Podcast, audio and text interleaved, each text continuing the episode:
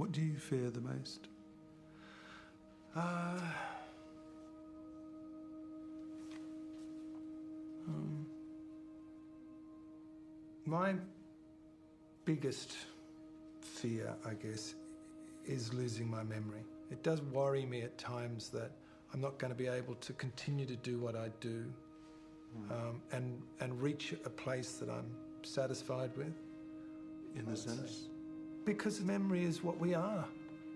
You know, and I think that your very soul and your very reason to be alive is tied up in memory.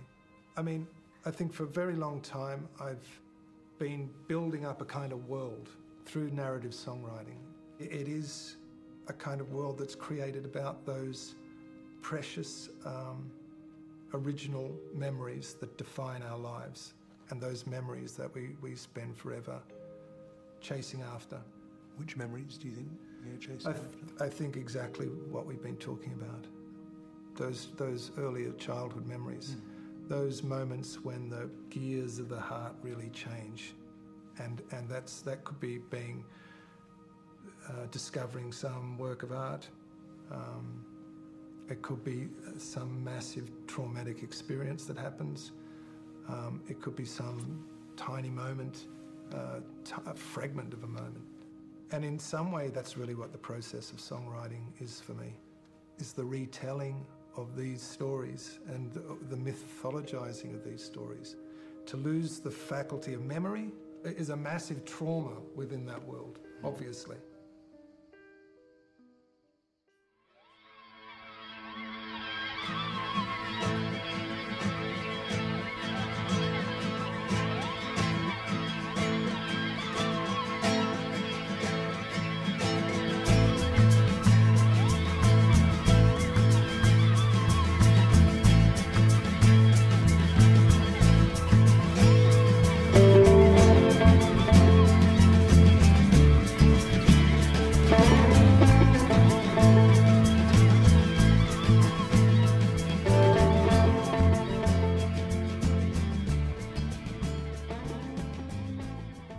All right, phase two.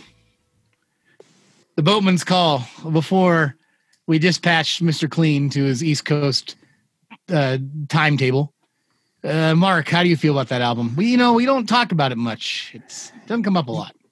Yeah, I mean, it's definitely one of his. Um, for me, at least, uh, it's not one of the high tier records for him. I mean, I understand why he felt he needed to have um, to kind of transition into this gear. I would say, but it's not necessarily. It's a little too minimal uh, for my taste. I mean, "Into My Arms" is a great song. "Are You the One That I've Been Waiting For" is a great song. Uh, Brompton Oratory is a great song. Um, but I, I tend to check my watch a little too often on this record. Um, songs are good and I appreciate for what he's trying to do, but it's not necessarily my wheelhouse when I want to listen to Nick Cave. Yeah, I think he's a great singer songwriter and he has a beautiful voice. And he just him at a piano is wonderful. I bought that recent live album he put that's just him at a piano, but it's a bit it's a bit too mellow. I think. Uh, Eric, do you agree? Is it too yeah, mellow? yeah, I'm with Mark on this one. Uh, a little bit, yeah. Um, Into my arms. I love a good song that plays with the metaphors of God and love um, being the same thing. I, I, I really do enjoy that. Into my arms is a fantastic song. People ain't no good is a is a uh, really good song. Actually, honestly, you could take that out of his whole discography and throw it anywhere. Well, speaking speaking of movies, that's why he's in Shrek 2. Literally, I believe he's playing a, a character is playing it uh, in that movie. Oh yeah, Or maybe I can't remember if it's that or Little Drop of Poison. They're both No, in that movie. Both. It's both. There's a like uh, Captain Hook is playing piano in this Shrek bar, and one scene he's playing "Little Drop of Poison" by Tom Waits, and I think the other, the next scene he's playing, what is it? People ain't no good, or whatever. He's playing. He's I playing. want you guys uh, now. I want you guys to correct me if I'm wrong. We had an old friend of the show, old coworker. Don't need to name him. The guy's like Mr. Captain movie guy. Like, oh well, you know, have you ever have you ever heard of the uh, lesser known works by Fellini? but I swear to God, he was a, sh- a fan of the Shrek movies. Am yes, I wrong? you're right. You're right. You're right. Uh, one of our friends from Portland. Yes. Yes. That yes. cracks me up. He loved Shrek 1. He thought it was a scathing indictment of the Disney culture. He loved it. Uh, I felt you coming, girl, as you drew near. I knew you'd find me, cause I longed you here. You're my destiny, is this how you'll appear? Wrapped in a coat with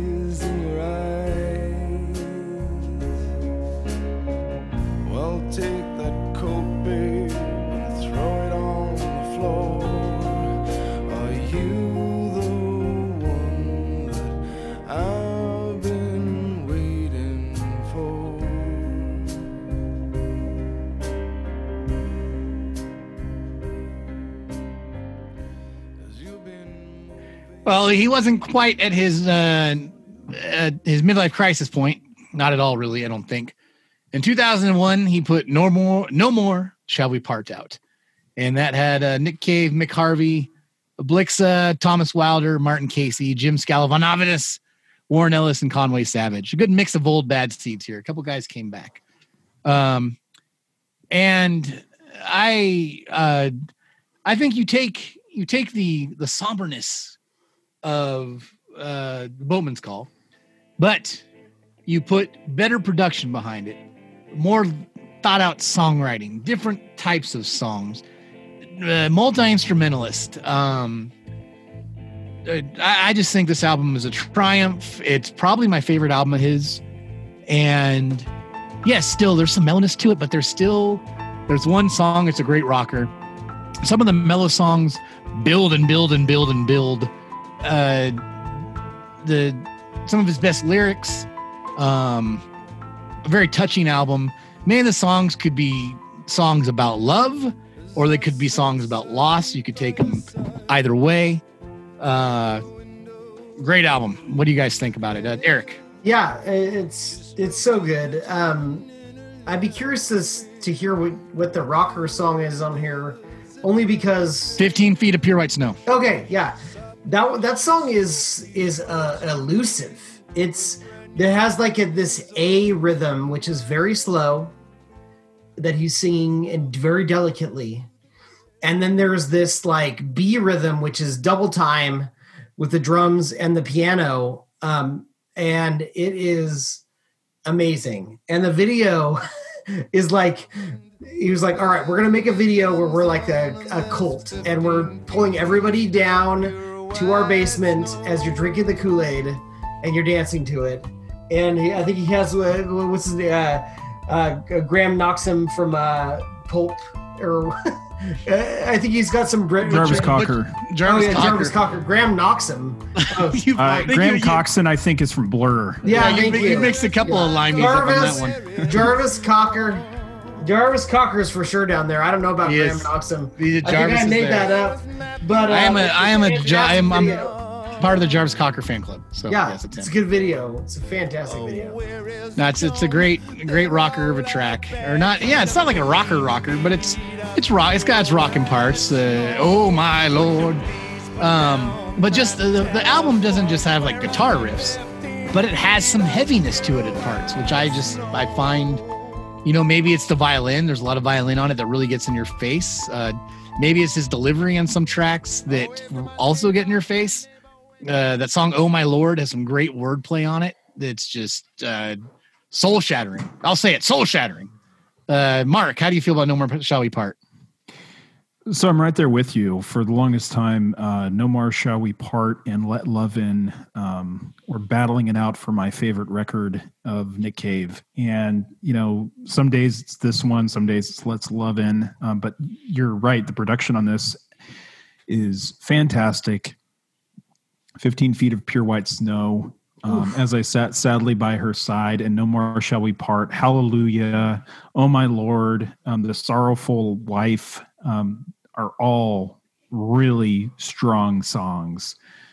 and um, this is the culmination of Nick Cave being able to put everything that he's accomplished so far and really refine it. And to your point, it is a triumph. This is the top of the mountain point for for Nick Cave. I, I, I think. Yeah, uh, for a long time. It was my favorite album. Like I said, I would listen to it on repeat. I think the last few tracks have a lot of um. Last three or four tracks could all be the end of the album, and they're not, and it just keeps getting better. Um, yeah, I just, Flex's last record too with them too. Which no, is- that's the next. That's the next one. Oh, was it? What he was on Nocturama? Okay, He was. What a what a way to go out, huh? Um, get to that in literally minutes. Um, but the yeah, this record I just think it's a it's a massive triumph. Um, I just dig it. I, if anybody anybody walks away from tonight with one suggestion from me on one record to pick up, you might not pick up what we're saying about the whole Nick Cave thing by listening to that album, but I don't think you'll go wrong if you just listen to that record all the way through. Um, yeah. it's a great one. So, Nocturama, 2003. Uh, same band as No More Shall We Part for the most part. 2002, right? 2003, according to my notes. 2003. It was recorded in 2002, but Oh. released in 2003. Yeah. Uh, I'm gonna I'm gonna bring up that the last album, the artwork was not his face, um, like many album covers, but this one was returned to his face in profile. Nick Cave's old face. Got a haircut too. Got a haircut. Uh, Nocturama. Good album title. Um, this album is notorious for being one of their lesser works. They don't play a lot from it live. I don't think they disparage it, but I just think everybody like I just think it's always been middling. It doesn't do a lot for me. It sounds like Blues Hammer to me half the time. That's probably not fair. Um, Mark introduced me to the video for Bring It On today. Bring It On's a very boring song, but the the video has a lot of uh, booty shaking. And apparently, the, uh, the director of that was John Hillcoat. And Nick said, "Hey, what are they doing on MTV these days?" John Hillcoat said, "Shaking their asses a whole bunch." And they said, "Let's make a video of that." And that's about it. So Monster Magnet, Mastodon, and Nick Cave have all made videos with African American women shaking their asses right in front of you. That's an interesting trilogy. Uh, my favorite song on the album is "Dead Man in My Bed." It's a low bar. Uh, Eric, you're a defender of this record. Yeah, and, and mostly it's it's nostalgia. So like like like I said, my original kind of hook was the songs in the key of X, and then I bought Murder Ballads, but that was just kind of its own thing. And then in 2002, I was working at the record store, and I got the promo for this album.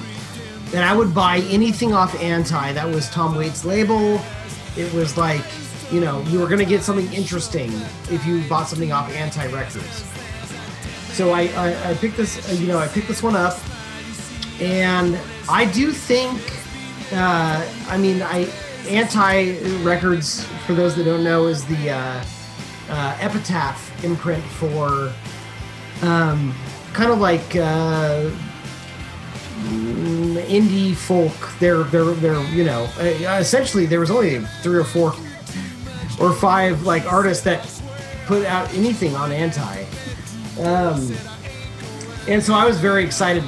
And you're right. Bring It On is, whew, that's a terrible song. That that does not sound like Nick Cave.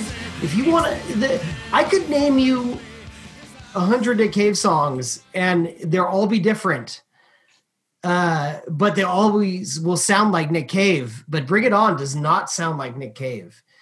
This album has Dead Man in My Bed, which has this uh, heavy metal organ, which is just tearing through the entire song.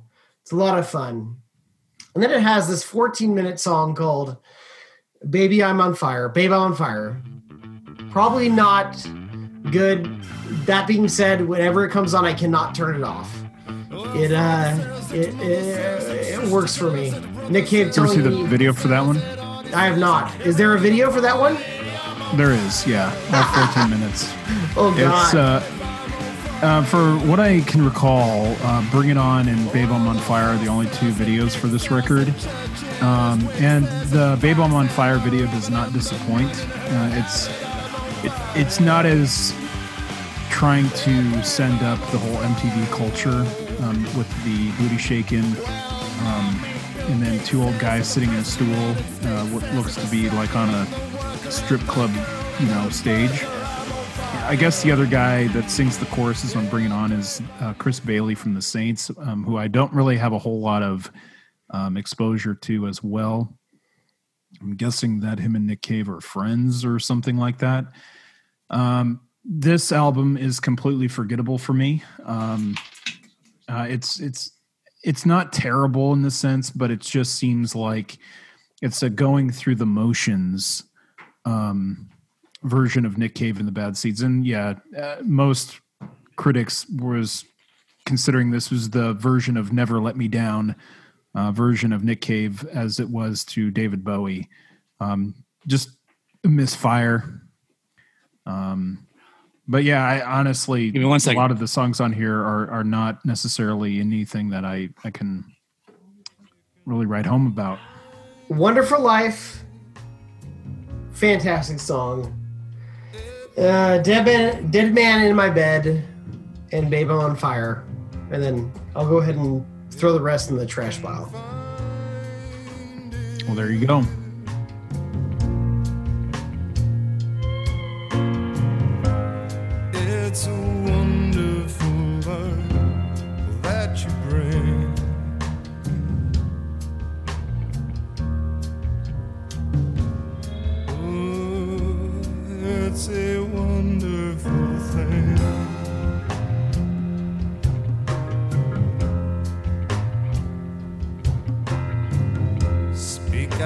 Secret into your hands. All right, yeah. So in 2004, they put out a double record. Uh, Ab- Abattoir Blues, Lyre of Orpheus. Get ready for love.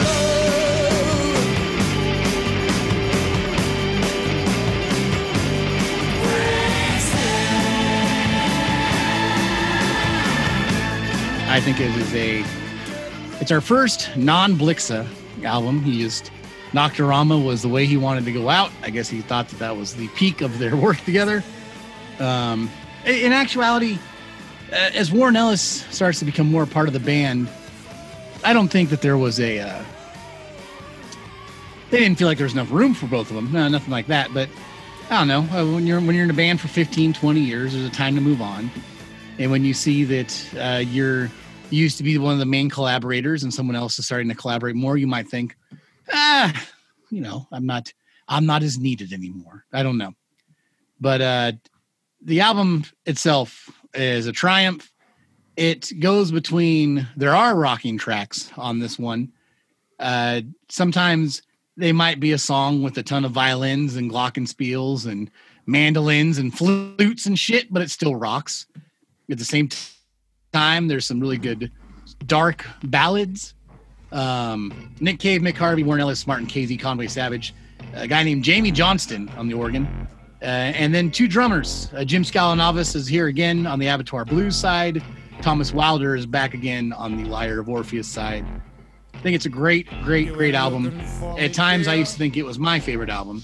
Uh, the the album that I like, the song that I like the most is uh, "Hiding All Away." It is Nick Cave in dangerous Carnal Bar- Barker preacher mode, and at the end of the song, it just the, the, throughout the majority of the song, he's he's like talking about like all these like bad days someone might have. Like you, you know, you go you go to your accountant and, and your accountant tells you you got no money in the bank. Sucks for you. Or you know, you go you go to the judge. The judge says, "Oh man, you're innocent, but I'm throwing you in jail anyhow." And then at the end of the song, it just starts like yelling, "There's a war coming." A, a full chorus and just uh, full instrumentation talking about a war coming. There's a lot of uh, choral arrangements in this album. A lot of, a lot of uh, like might be like I don't know, a 40 person uh, uh, uh, chorus on the, on these uh, these songs. There is a war! Yeah. Yeah, like almost like a gospel arrangement, but not gospel songs at all. An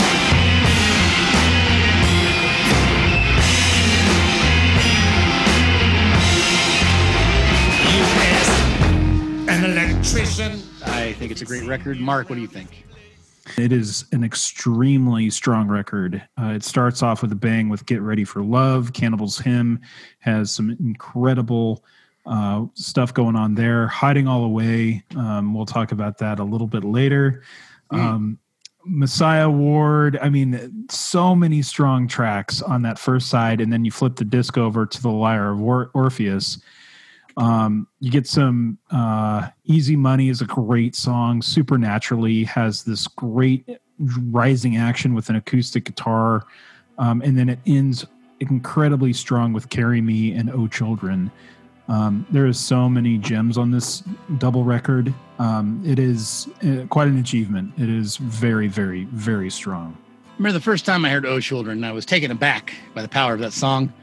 Uh, apparently, it's been in Harry Potter movies uh, since, and in a Harry Potter Lego game, if you win enough points, you can unlock it as an achievement. Sure. It is. It's a great song. Sure, Uh, sure, sure. Harry and Hermione, they've had so many struggles against Voldemort, and they just needed one moment where they could just enjoy life and dance together in their tent. I'm, I'm sure that's what Nick had in mind. Yeah. But uh, that the, the the end of that track, the "Hey little train, da da da, we're on our way to the kingdom," and you've got Nick Cave and the uh, female vocalist singing it together. Just, it's just, uh, and his his voice. Actually, that that reminds me, on this album and on No More Shall We Part, not as much on Nocturama because I don't, I'm not as familiar with that record. His vocal range, I think, has gotten a lot better. I don't think he's, maybe he's taking vocal lessons. I don't know, but he can go high, high, low, low. He can carry notes for quite a while. Um, I, I, he still brings out fire and brimstone sometimes, and gets like stabby with his uh, vocal delivery when he needs to. But man, when that guy wants to carry a note to make you feel something emotionally, he can definitely do it. That song of children really, really brings the house down. My God. The keys to the.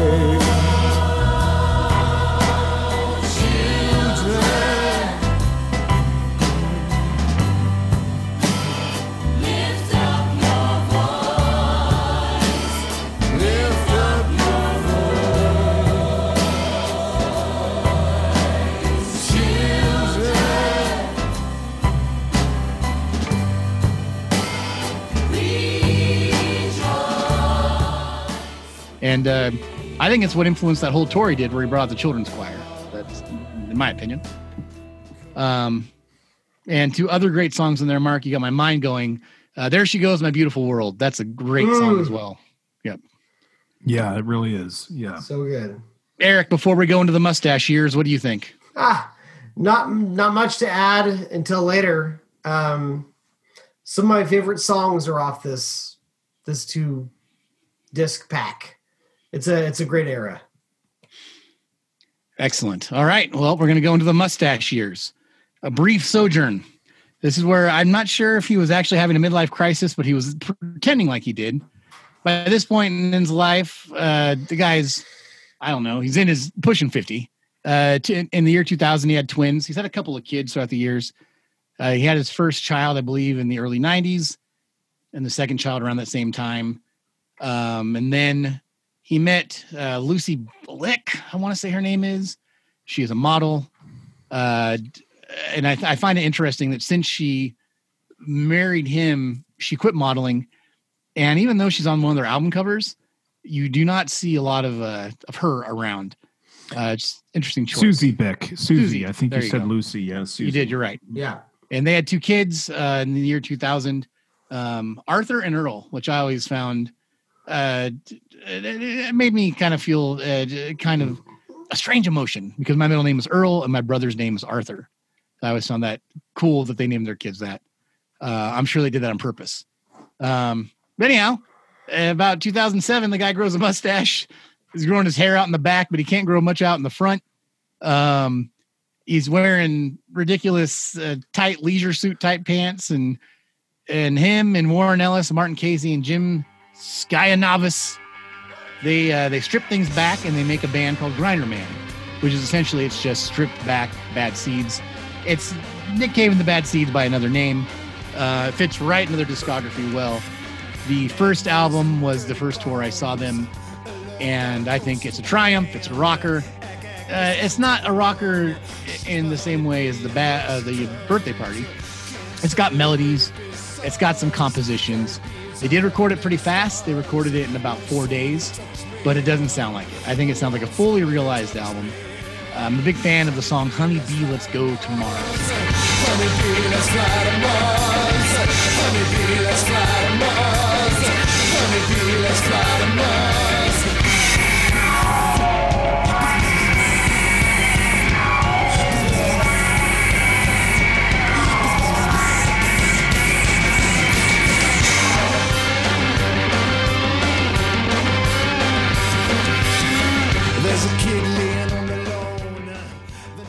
Mark, what do you feel about the first Grinderman record?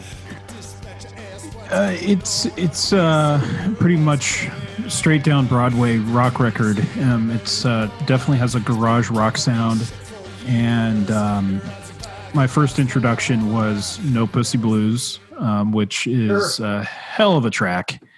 Um, it's got that bass line that uh, absolutely is uh, ready for battle. It's just a great sleazy, sleazy video too. yeah, yeah. Um, uh, Honeybee, let's go to Mars. That's a good one. Um, uh, what's that? Uh, like Man on kind the of Man on the Moon's a good one. Grinderman, uh, that kind of sound. Um, oh yeah, uh, it appears a little bit on Dig Lazarus Dig on the. Fuck, I'm Well, well, no, losing it with definitely. track lings. no, but the, Yeah. the Dig Lazarus Dig is definitely uh, begat because of Grinderman. They said it Absolutely, absolutely. They uh, basically brought in more guys to flesh out the sound that they they uh, they mined on Grinderman One. Yeah. What do you think about uh, Grinderman One, Eric? Yeah, it's good. It's um when Nick Cave does this thing where he falls into songstorian where he's just talking his way through songs. And I, I have been on record as saying not my favorite vocal choice where you just talk your way through a song story. That being said nick cave does it beautifully. He's uh he's got a swagger. He can pull it off. Gr- grinderman 1 and 2 it's a good time. Even actually the Grinderman remix album is a blast as well it's Well, that's Grinderman too. We're not we're not there yet. That's oh Grinder I'm, Man I'm, I'm sorry we got to get through Dig Lazarus Uh, Dig first. back, i'm gonna back off All right. Grinderman, I'm a huge fan. That's the first time I got to see him live too. Uh, right. So that goes into Dig Lazarus. Dig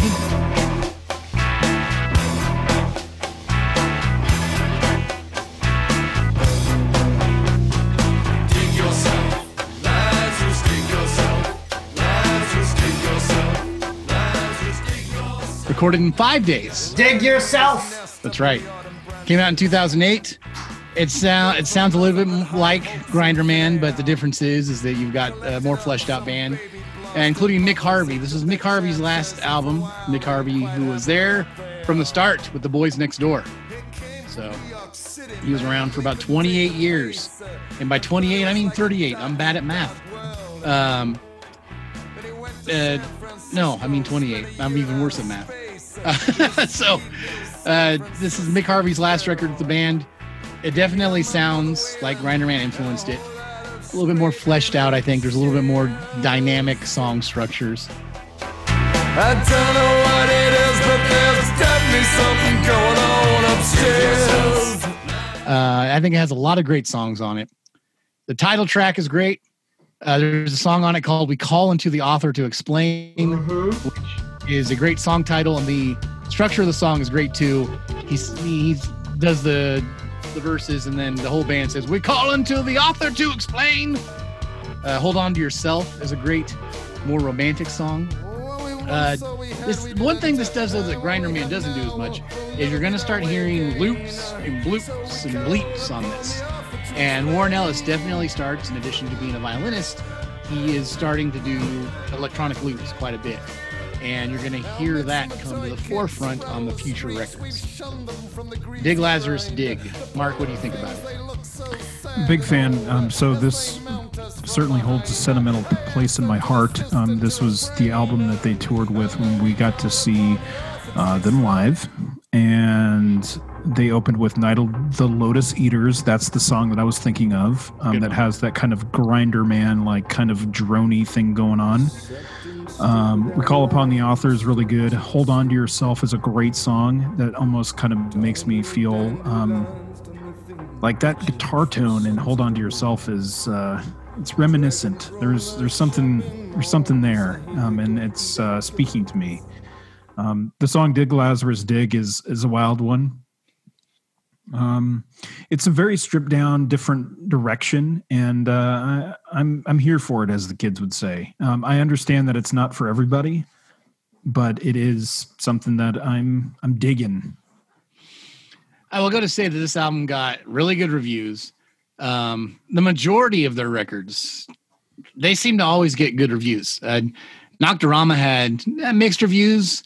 Nobody said it was terrible, but for the most part, their albums uh, get top marks. And uh, Lyre of Orpheus, Orpheus did. Uh, this this one did. The next few are going to. Um, Eric, how do you feel about uh, Dig Lazarus Dig? Yeah, I mean, I was equally excited. I bought it, listened to it day one when it came out. I was already a fan. Um, the one thing that like I may venture from you guys is he's doing a lot more song storyin, where he's talking his way through songs. Uh, I think that's I think that's in your head more than in actuality. I'll uh I'm gonna go I'm gonna go check the tape and get back to you on that. I, I, a But- couple of tracks here and there, but I don't think it's but but he pulls it off better than most people he even if he's talking his way he'll he'll add a little twist to a verse here and there and make it be more like a uh, a sonnet um this song ha- this album has the title track dig lazarus dig which is epic and uh, we call upon the author which you guys both talk about but what you didn't mention was more news from nowhere that's a good one. which is fucking fantastic and a top five Nick Cave song for me. That that song is so good. Uh, just a bluesy, but uh, kind of perfect uh, worldview from Nick Cave. It's, it's fantastic. That's a good track. And then uh in 2010, Grinderman 2 came out. Same Grinderman lineup from the other one. Uh, a sequel to the first album. I think it's a little bit better. Uh, I, I I really it's just more Grinderman, which is fine with me. I was digging what the Grinderman thing was. If they ever do Grinderman 3, that's fine with me. I like the stripped back rock approach. Uh, this album, there's a remix album, as Eric mentioned. Robert Fripp is on one of the remix songs, which is uh, Butter. Butter to my ears. is that a phrase? Is butter to my ears a phrase? Well, it is. And it is now. Yeah. Great song on this uh, album, Grinderman 2, is Palaces of Montezuma. Psychedelic invocations, a Mata Hari at the station. I give to you. Uh, that's a standout track to me. It's kind of a groovy 60s breezy track. It's got some nice crooning. It's not abrasive at all. Uh, I, he played it on the Idiot Prayer uh, record he just put out. I think Palaces of Montezuma is one everybody should check out. Well, Mark, what do you think about Grinderman the sequel? Uh, Grinderman the sequel is uh, it's a really strong record. Um, it's a lot more has some Robert Frippage action uh, kind of sensation to it. Uh, that Heathen Child um, is a really strong track. Mickey Mouse and the Goodbye Man. Um, that psychedelic that uh, trip out freak out that happens during When My Baby Comes is amazing. Um, uh, when Is I, these- is, is I Don't Need You to Set Me Free on this one or the first one? first one. Okay. Well, that's a good track too. Sorry. Um, Worm Tamer is a great song. Um, I remember when we saw Grinderman uh, tour for this record uh, during the song Kitchenette. Um, he has this part in the song where he's talking about going to the kitchen with tippy toes, and he just kept like really playing that up live. Uh, tippy toes, tippy toes. it, it, it was a hell of a thing. Um, I actually prefer Grinderman 2 over the first Grinderman record. Sitting in the bathtub, my heathen child.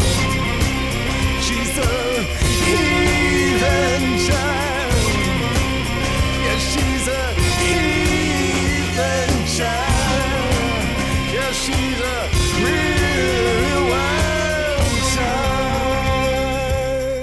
What do you think, Eric? Too much sing songing, or how do you feel about Grinderman 2?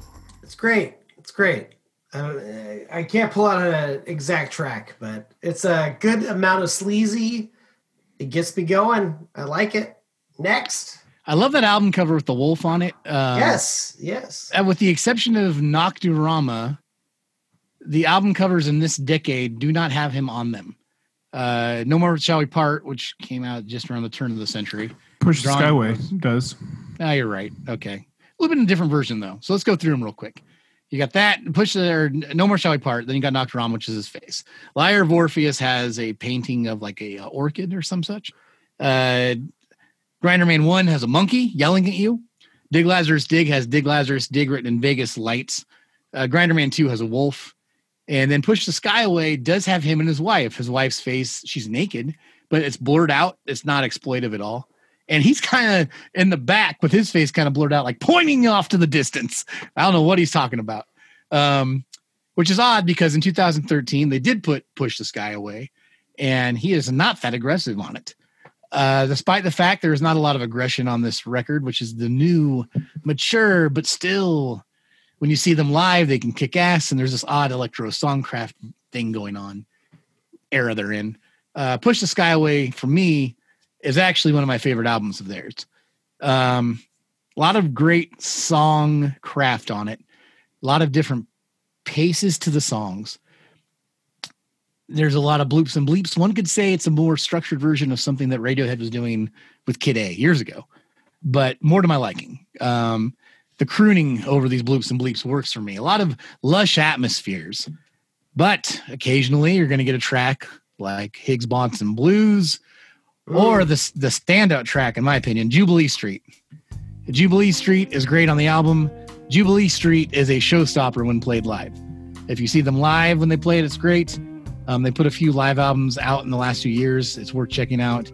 If you watch that movie, 20,000 Days on Earth, which I highly suggest to anybody, Jubilee Street's a reoccurring song throughout it. And it ends with a version of Jubilee Street, which is amazing. And again, Jubilee Street gets into metamorphosis, floating, levitating, changing. I love that shit. Jubilee Street cannot beat that track. Uh, Eric, how do you feel about the album in general? Push the Sky Away. Fantastic. Fantastic. It's a it's a new direction and I'm sure we'll talk about how we all feel about where Nick is now. And I wonder, I wonder, this new direction with Mick Harvey gone, that has to have something to do with it. Just, just to say, Right. guy, guy's gone, guy's in the band for decades, and then he leaves, and all of a sudden, like the guitars take a back seat for half the album. I don't know. It's true. It's true. But you know, for my for my money, you get a you bring forward the uh, the synths and the uh, the atmosphere. That's a good thing. Um, Higgs Boson Blues. First of all, perfect song title. Um, I uh, immediately noticed it the year it came out because of the actual science uh, news reporting about the you know the God particle and the the, the you could trace um, you know uh, the, the the the history of uh, evolution down to one particle, and it wasn't. It, it basically like disproved a lot of religion. And I and when I as soon as I saw Nick Cave had that song, I was like, "That's amazing," because he's this awesome singer that has been able to wrangle his religious beliefs and his spiritual beliefs and his scientific beliefs, and he's he made a, a awesome song about the fact that science disproved God, it's pretty great. Um, anyways, He's, he's, a, he's, he's, a, he's, a, he's, a, he's a smart dude. He knows that not everything's Yes. bi- not everything is binary, and he says that if you go to the red the red hand files and read through a lot of the questions people ask him, a lot of people will be like, "Hey, man, is it this or it's that?" And he says, "Why does everything have to be this or that?"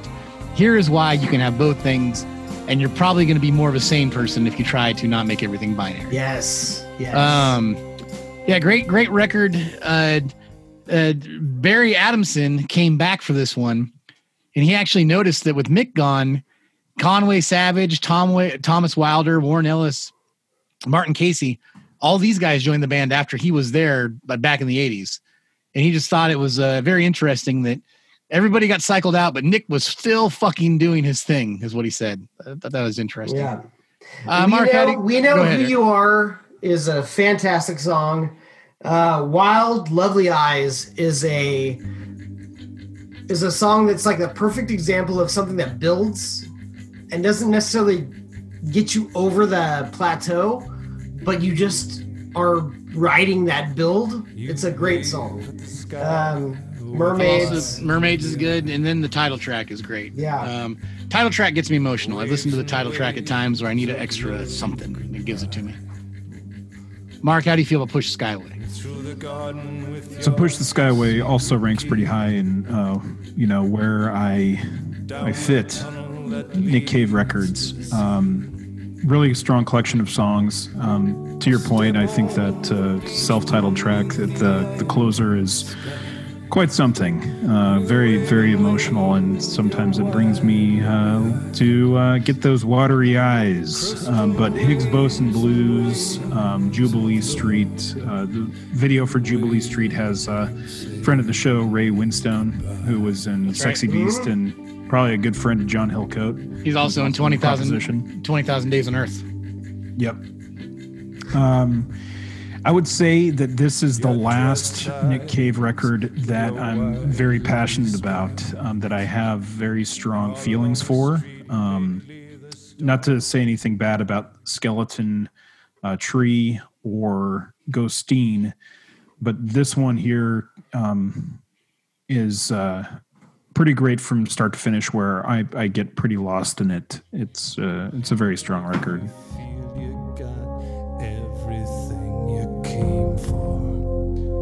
If you got everything and you don't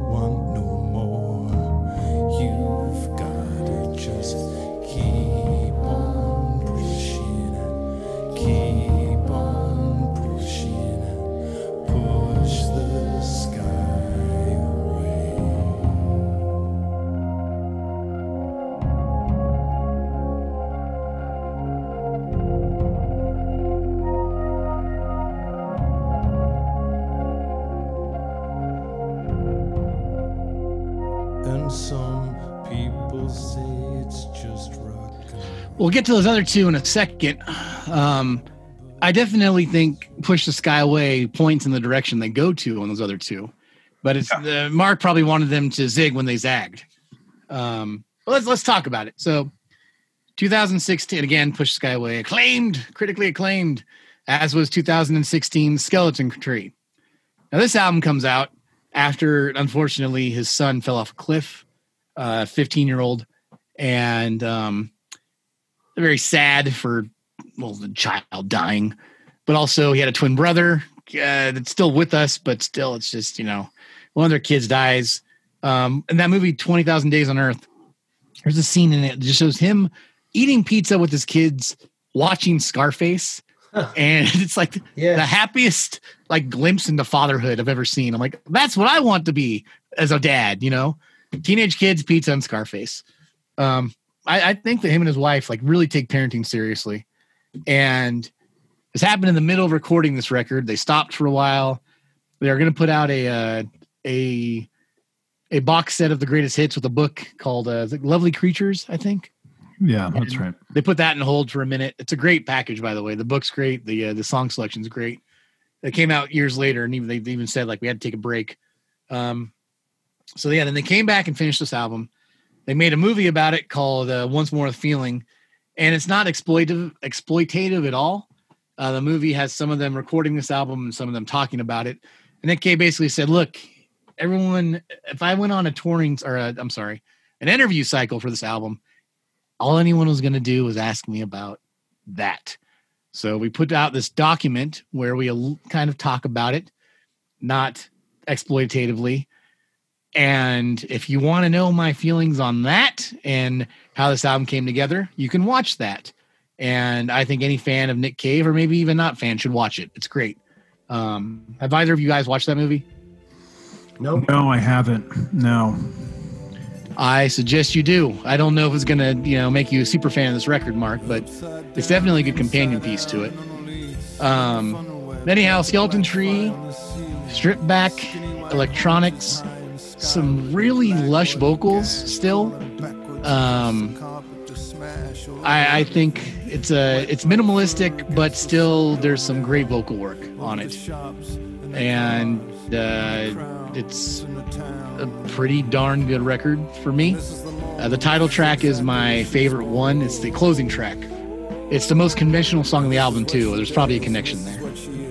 Uh, Mark, so you're not a hugest fan of Skeleton Tree. Uh, is it just you listen to it and then you're like, oh, that's that, and put it aside? What was your impression of it? Yeah, I think that's a pretty good uh, description of um, of kind of my feelings for it. I, I mean, I understand like how uh, it is fueled by the grieving process that he was going through, and uh, it, I kind of lump Skeleton Tree alongside you know the Boatman's Call. And then Ghosteen kind of uh, essentially ratchets that up even a little bit further. Um, it's very sparse, very restrained in, in that sense, and um, it's, it's a grieving record. I mean, it's it's a very grieving record. I think that one song um, on here, Magneto, uh, almost describes their their coping, their feeling of throwing up in the sink and just absolutely having their world turned upside down. And you know, my heart breaks for that. I mean, it's what a fucking nightmare that would be. Um, I But, can't even. I uh, can't even like, like I, I can't even like uh, vocalize the thought of perish the thought. I'll just say that. I don't even know how you deal with it. I just n- never. right. I want to find out. So yeah, hopefully, God willing, we'll never have to experience that. I mean, to have to bury your your children is um, probably one of the worst cruel cruelties in this world. skeleton. Oh, nothing is for free.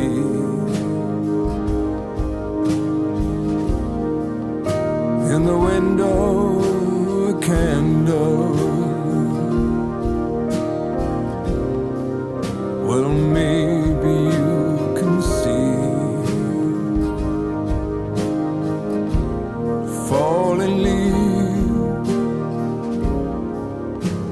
Thrown across the sky, a jittery TV. So, um, you know, I understand that whole feeling. The writing of this record is uh, is certainly strong, and I think maybe it's it's a lot for me to also process. Um, having to be empathetic to that, I don't think I can pick up this record and, and know that uh, it's just tied to that event too much for me, and it's it's I, I, it's it's difficult to to to sit through for me. no, that's fair. I mean, definitely. You know, it's not a party. Um, I mean, I'm just glad they put this out instead of Nocturama. Uh, that would have been terrible. Um, what were you- this is how you Right. honor the dead. Uh, it's terrible taste, Steve. Um, uh, Eric, we're almost the home stretches here, but uh, no reason to rush. I, I think you you have some more uh, glowing things to say about Skeleton Tree. Not that it matters. Mark's opinion's more validated than you are, because you're just an intern. But what do you think about it? Ah, thank you. Uh, actually, pretty similar to Mark's opinion. That being said, I do take a lot of. I'm not going to say joy because there's a lot of pain in this album, but it means a lot to me. And um, I saw him for this tour. Um, Skeleton Tree, he does start diddling with the electronics. It's true. Uh, uh, the title track, Rings of Saturn. Oh boy, he goes in some crazy places. Listen, uh, Nick Cave will have this like rocker kind of uh, pirate persona that will always try to chase. And I don't know if he's ever gonna do that again. And this is I don't. really- I I think. Yeah, I think the the end of chasing it was uh, the mustache years. sure. I think that that was taking it to a, the, the like beyond its its conclusion, and um, this is more. of You know, this is there's sometimes you can't go back, but at the same time, the mod, what you get with this though is sure an album like this, but at the same time, the guy's very accessible. He talks to his fans.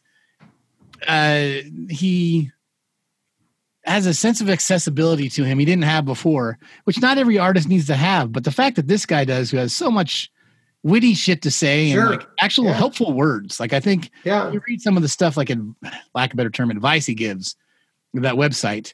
That's the trade off you get. All right, the pirate's gone, but still, there's this guy who does has unconventional wisdom he's willing to share, only because people think you know uh, he's worth asking it to, and I find that to be interesting. Um, yeah. Yeah. yeah, and the guy's he's, he's funny as hell. Um, I really respect artists that have humor. There's not enough of it. It's easy to be serious. It's difficult to be able to crack a joke and be good at it, and also not be obvious about it.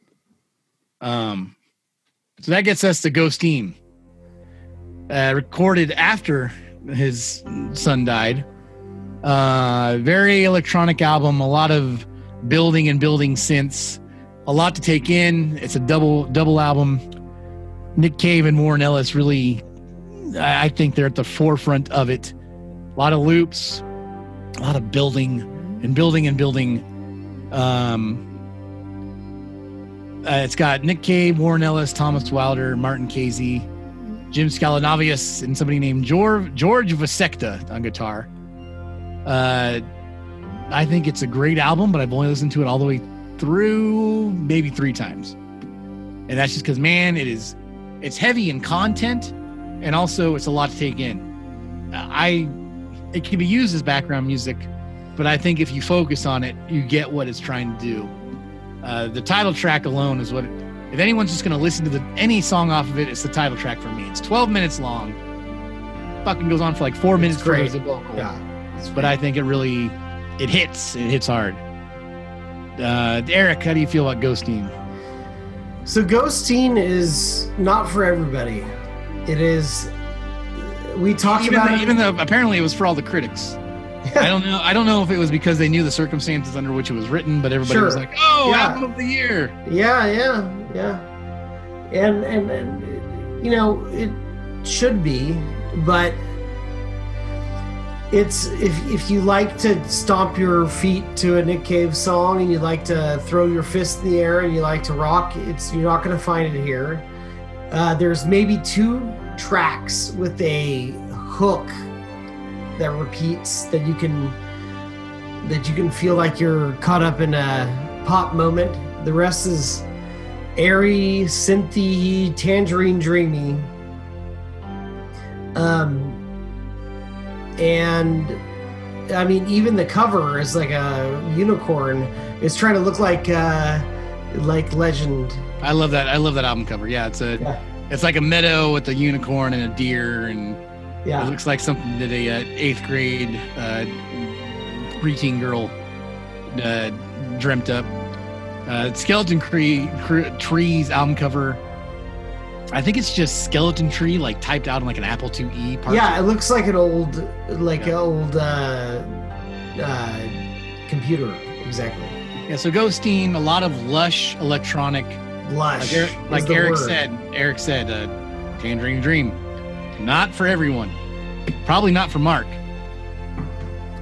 I mean, I don't hate this record. I mean, I, I think it's very pretty. it's um, not. It's not. Let's let's let's not knock Nocturama, but keep going. Right. Um, I definitely appreciate the songcraft that's happening here. I mean, it is by far his most mature record to date. Um, I mean, uh, kind of snarkily, I was, you know, in the writers' room telling these guys, it's like Brian Eno took an Ambien and Nick Cave, um, you know, is singing over it. It's there's a little that, more that, to it than that. That was uh, on on that particular day. It was fighting words in Steve's book, but yes. you know, sometimes I do like to throw a little red meat into the cage and have us fight over it. Um, it's just sometimes it uh, gives me a little bit energy after You know what, a what's funny is that I know of shitty day at work. I usually know when you're doing it, and uh, I'll fall for it every time. I'll even be like, "Fuck it, I know what Mark's doing here, but fine." You know, you want it, you've got it. So anyhow, Uh, I know, like uh, battle stations are usually we all go on red alert, and then you know that's what happens. Um, but uh, it, it's not a bad record by any means. I think as I um, age with it, I'll start to appreciate it more. Um, but it's just not something that I'm reaching for uh, at this point. I mean, I'll listen to it. I've listened to it probably roughly around three times as well, and can't name a single song off of here that I'm like, ooh, what was that track? It is just, it kind of just washes over you. Um, and uh, well, it's it's sequenced too. Like I, I haven't, I might have to pay attention to it and like look at it more. I'm fairly certain that like some of these songs bleed into each other, if not by design, but by accident. So yeah, yeah, And, yeah. I mean, and- it's, and don't get me wrong. Like, if you, uh, there's some moments that we'll talk about with Henry's Dream, which are just these rock uh, songwriting moments that are just unbeatable.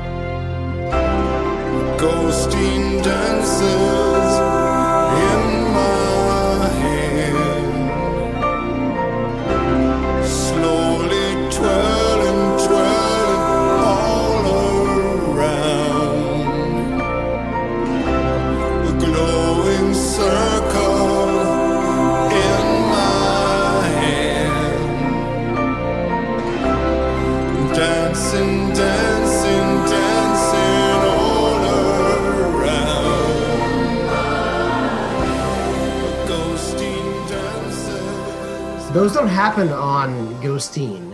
Um, and you may not, you have to listen to it a few times before you find what you appreciate about Ghosteen.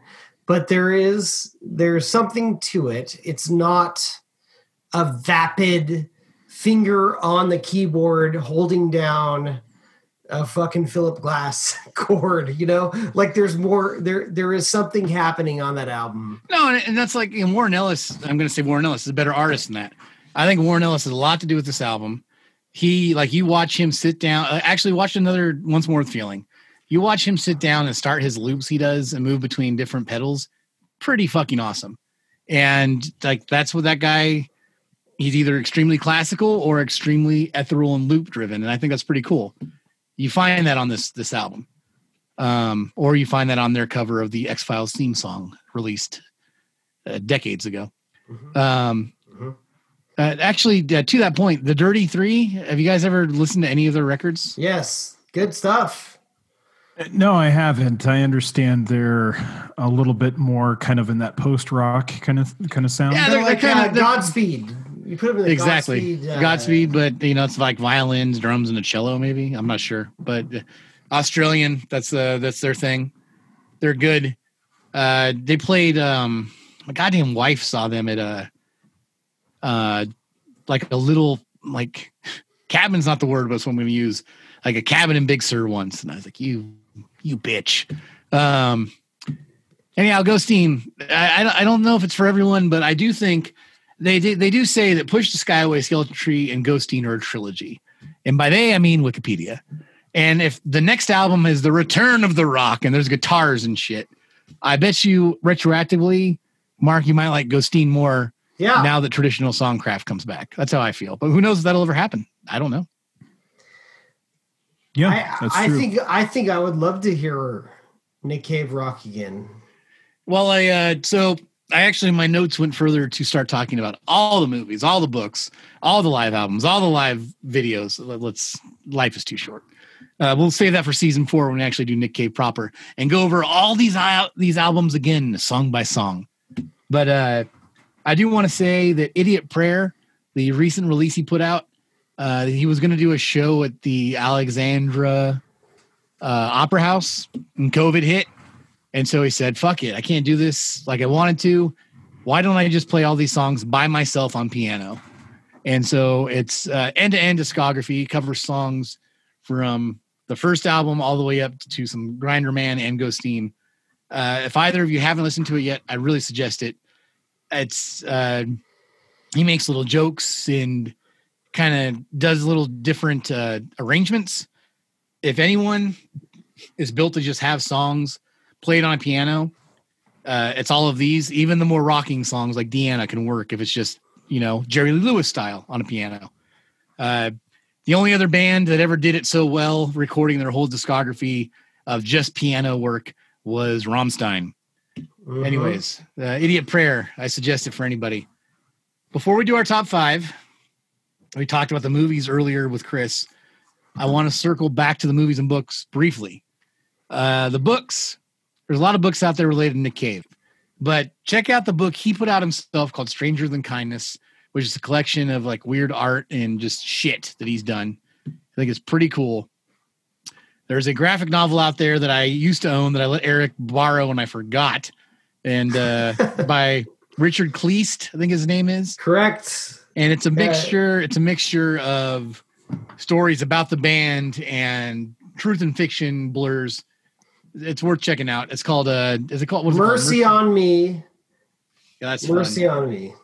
and also the 33 and a third book series put out a book out on the uh, album murder ballads and those books are pretty cool sometimes they'll do a making of other times the author will take a different approach in this case they went through song by song and discussed the uh, origin and the subject matter that led to that song of those stories um like the old timey like you know tales about them uh it's great I, I, I suggest anyone check that out over on the visual front, uh, like we talked about, there's the Nick Cave pseudo documentary, 20,000 Days on Earth. I suggest anybody checks it out. Kind of goes through his past, and uh, former band members show up and and talk in a pseudo documentary scripted uh, deal. Even Kylie Minogue shows up. I am a big fan of the Warren Ellis scene. Warren Ellis and Nick Cave have a very strong friendship. It seemed that Nick Cave decided that Mick Harvey and Blixa Bargeld, good friends of his, good collaborators, and when they left him, he was able to kind of combine them both into Warren Ellis. Uh, Warren yeah. Ellis is a little wizard of a man, a big old beard, plays a mean violin, and uh, loves rock and roll. A big fan of that guy. Also, the Once More Feeling movie is worth checking out.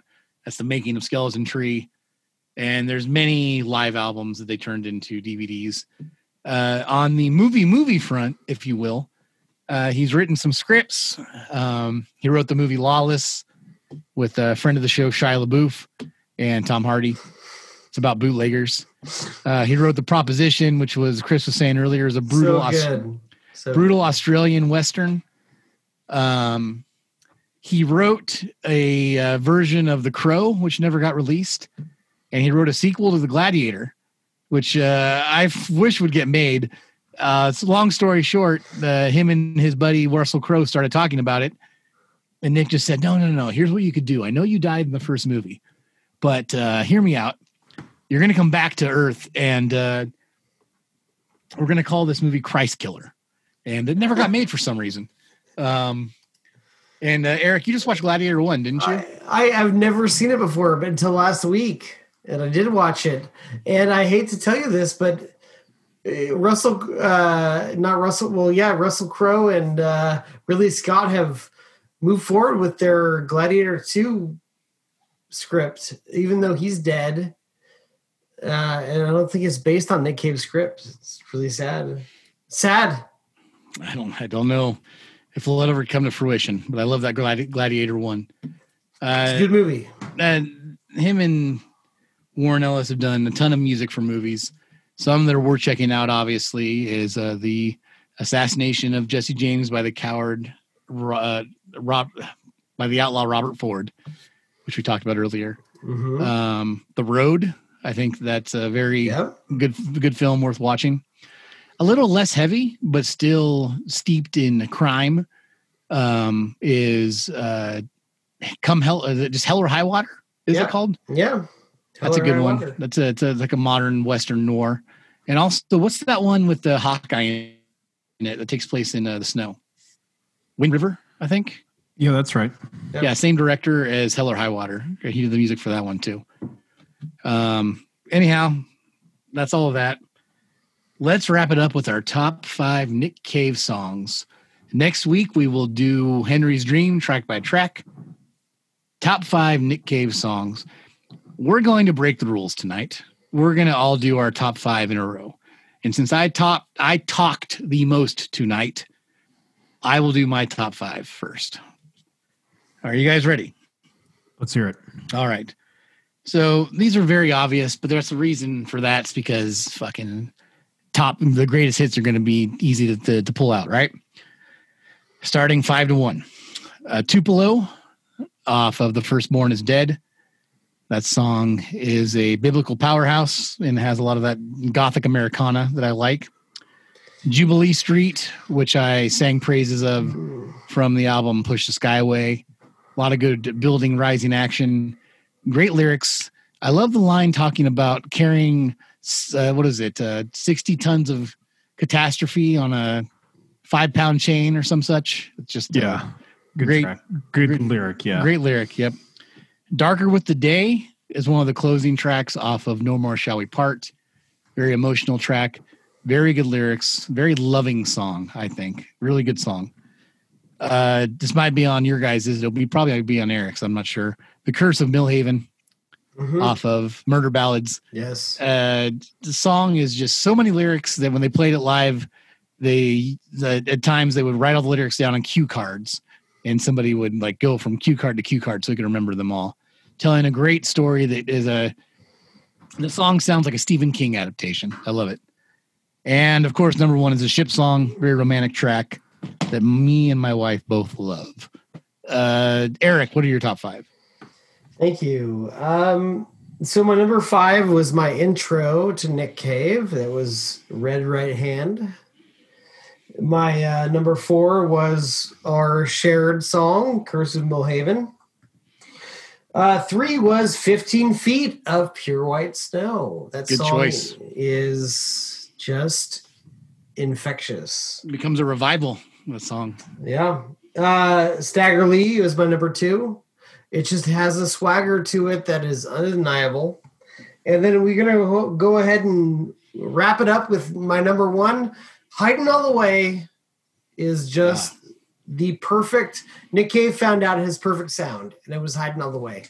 Yeah, Yeah, hiding all the way. It's got the. It's got rock. It's got. It's got uh, post-apocalyptic uh, preacher shit. It's great. Yeah. It's got yeah. All right now, and then and then the uh the chorus comes in. It's beautiful. Getting back to Stagger Lee and Chris was here earlier.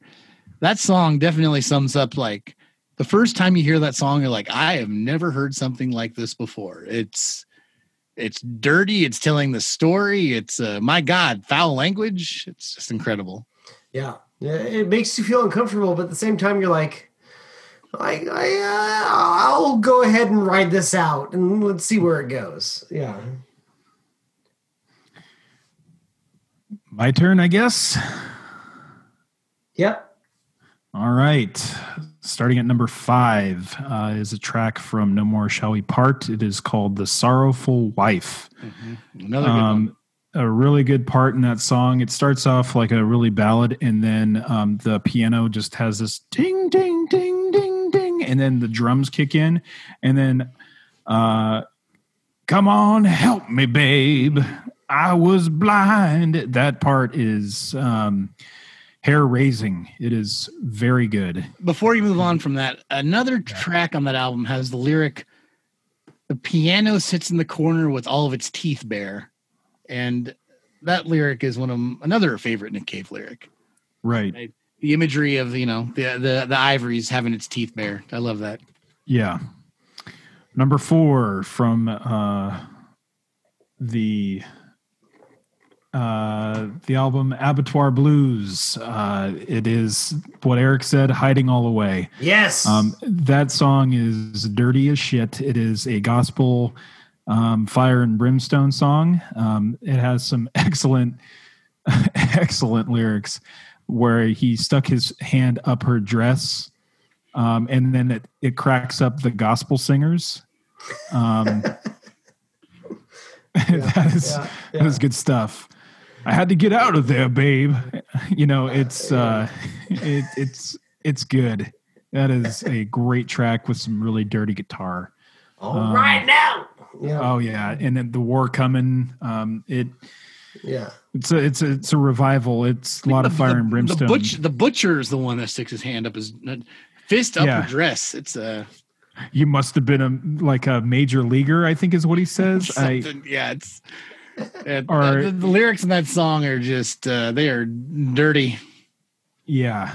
Um, and then number three, uh, it was my introduction. It is his signature song, as Nick Cave says. It follows him around like a junkyard dog.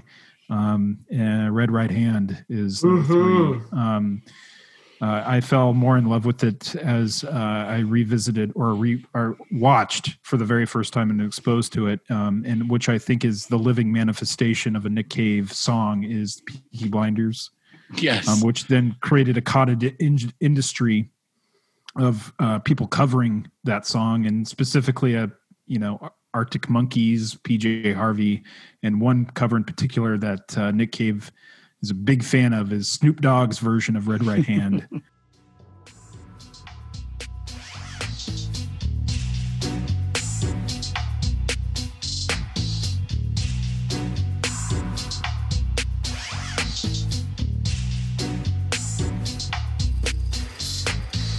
Take a little walk to the edge of town and go across the tracks. Where the viaduct looms like a bird of doom as it shifts and cracks.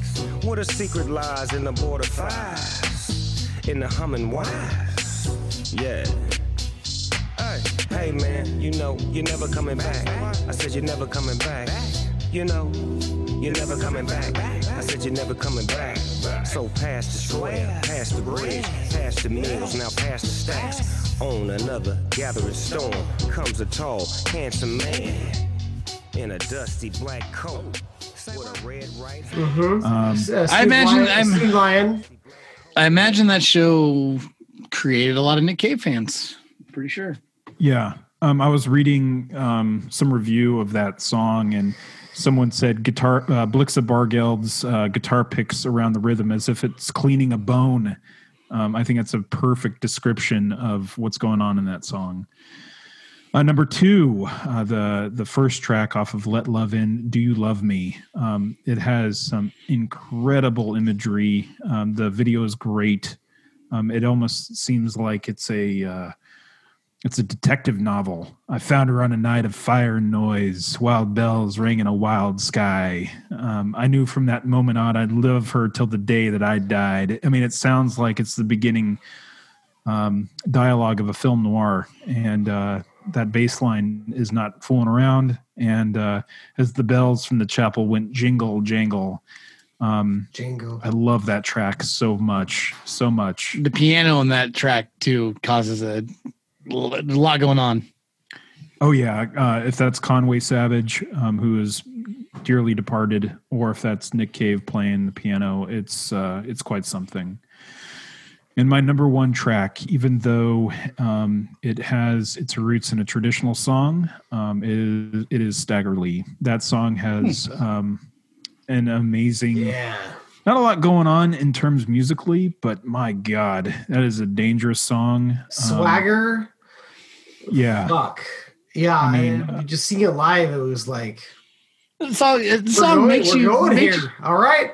It makes you feel uncomfortable. It, not many songs do that. the beginning like uh kind of that chunky guitar like uh-oh some troubles coming through the saloon doors um is is is quite something it is quite something so there it is my top five Fantastic. Fantastic. Well, that's a whole lot of Nick Cave for one episode. And folks, that's not all. Next week we'll be here to talk about uh or next episode. Who's keeping track of time? The album Henry's Dream, where we will go track by track and do our usual thing. So, to wrap things up, as Steve said, we will see you next time when we talk about Henry's Dream. And uh, then we can move on from Nick Cave and go into our next deep dive into another artist nominated by someone else. But as always, this has been Mark. Eric, This is Steve, and I can't wait to talk about the uh, Six Jokers card in our future episode. Uh, thank you all. Thank you, Chris, uh, for jumping onto the show. And uh, you know where to find us on all of the things at Pod Like a Whole. And as always, we hope that we brought you closer to Pod. Come on, cancer, let's walk outside. Breathe the autumn air. See the many that ever lived and died. See the unending golden state. See all of us that have come behind. Clutching at your hair. All the way from Arkansas to your sweet and last amen. Well,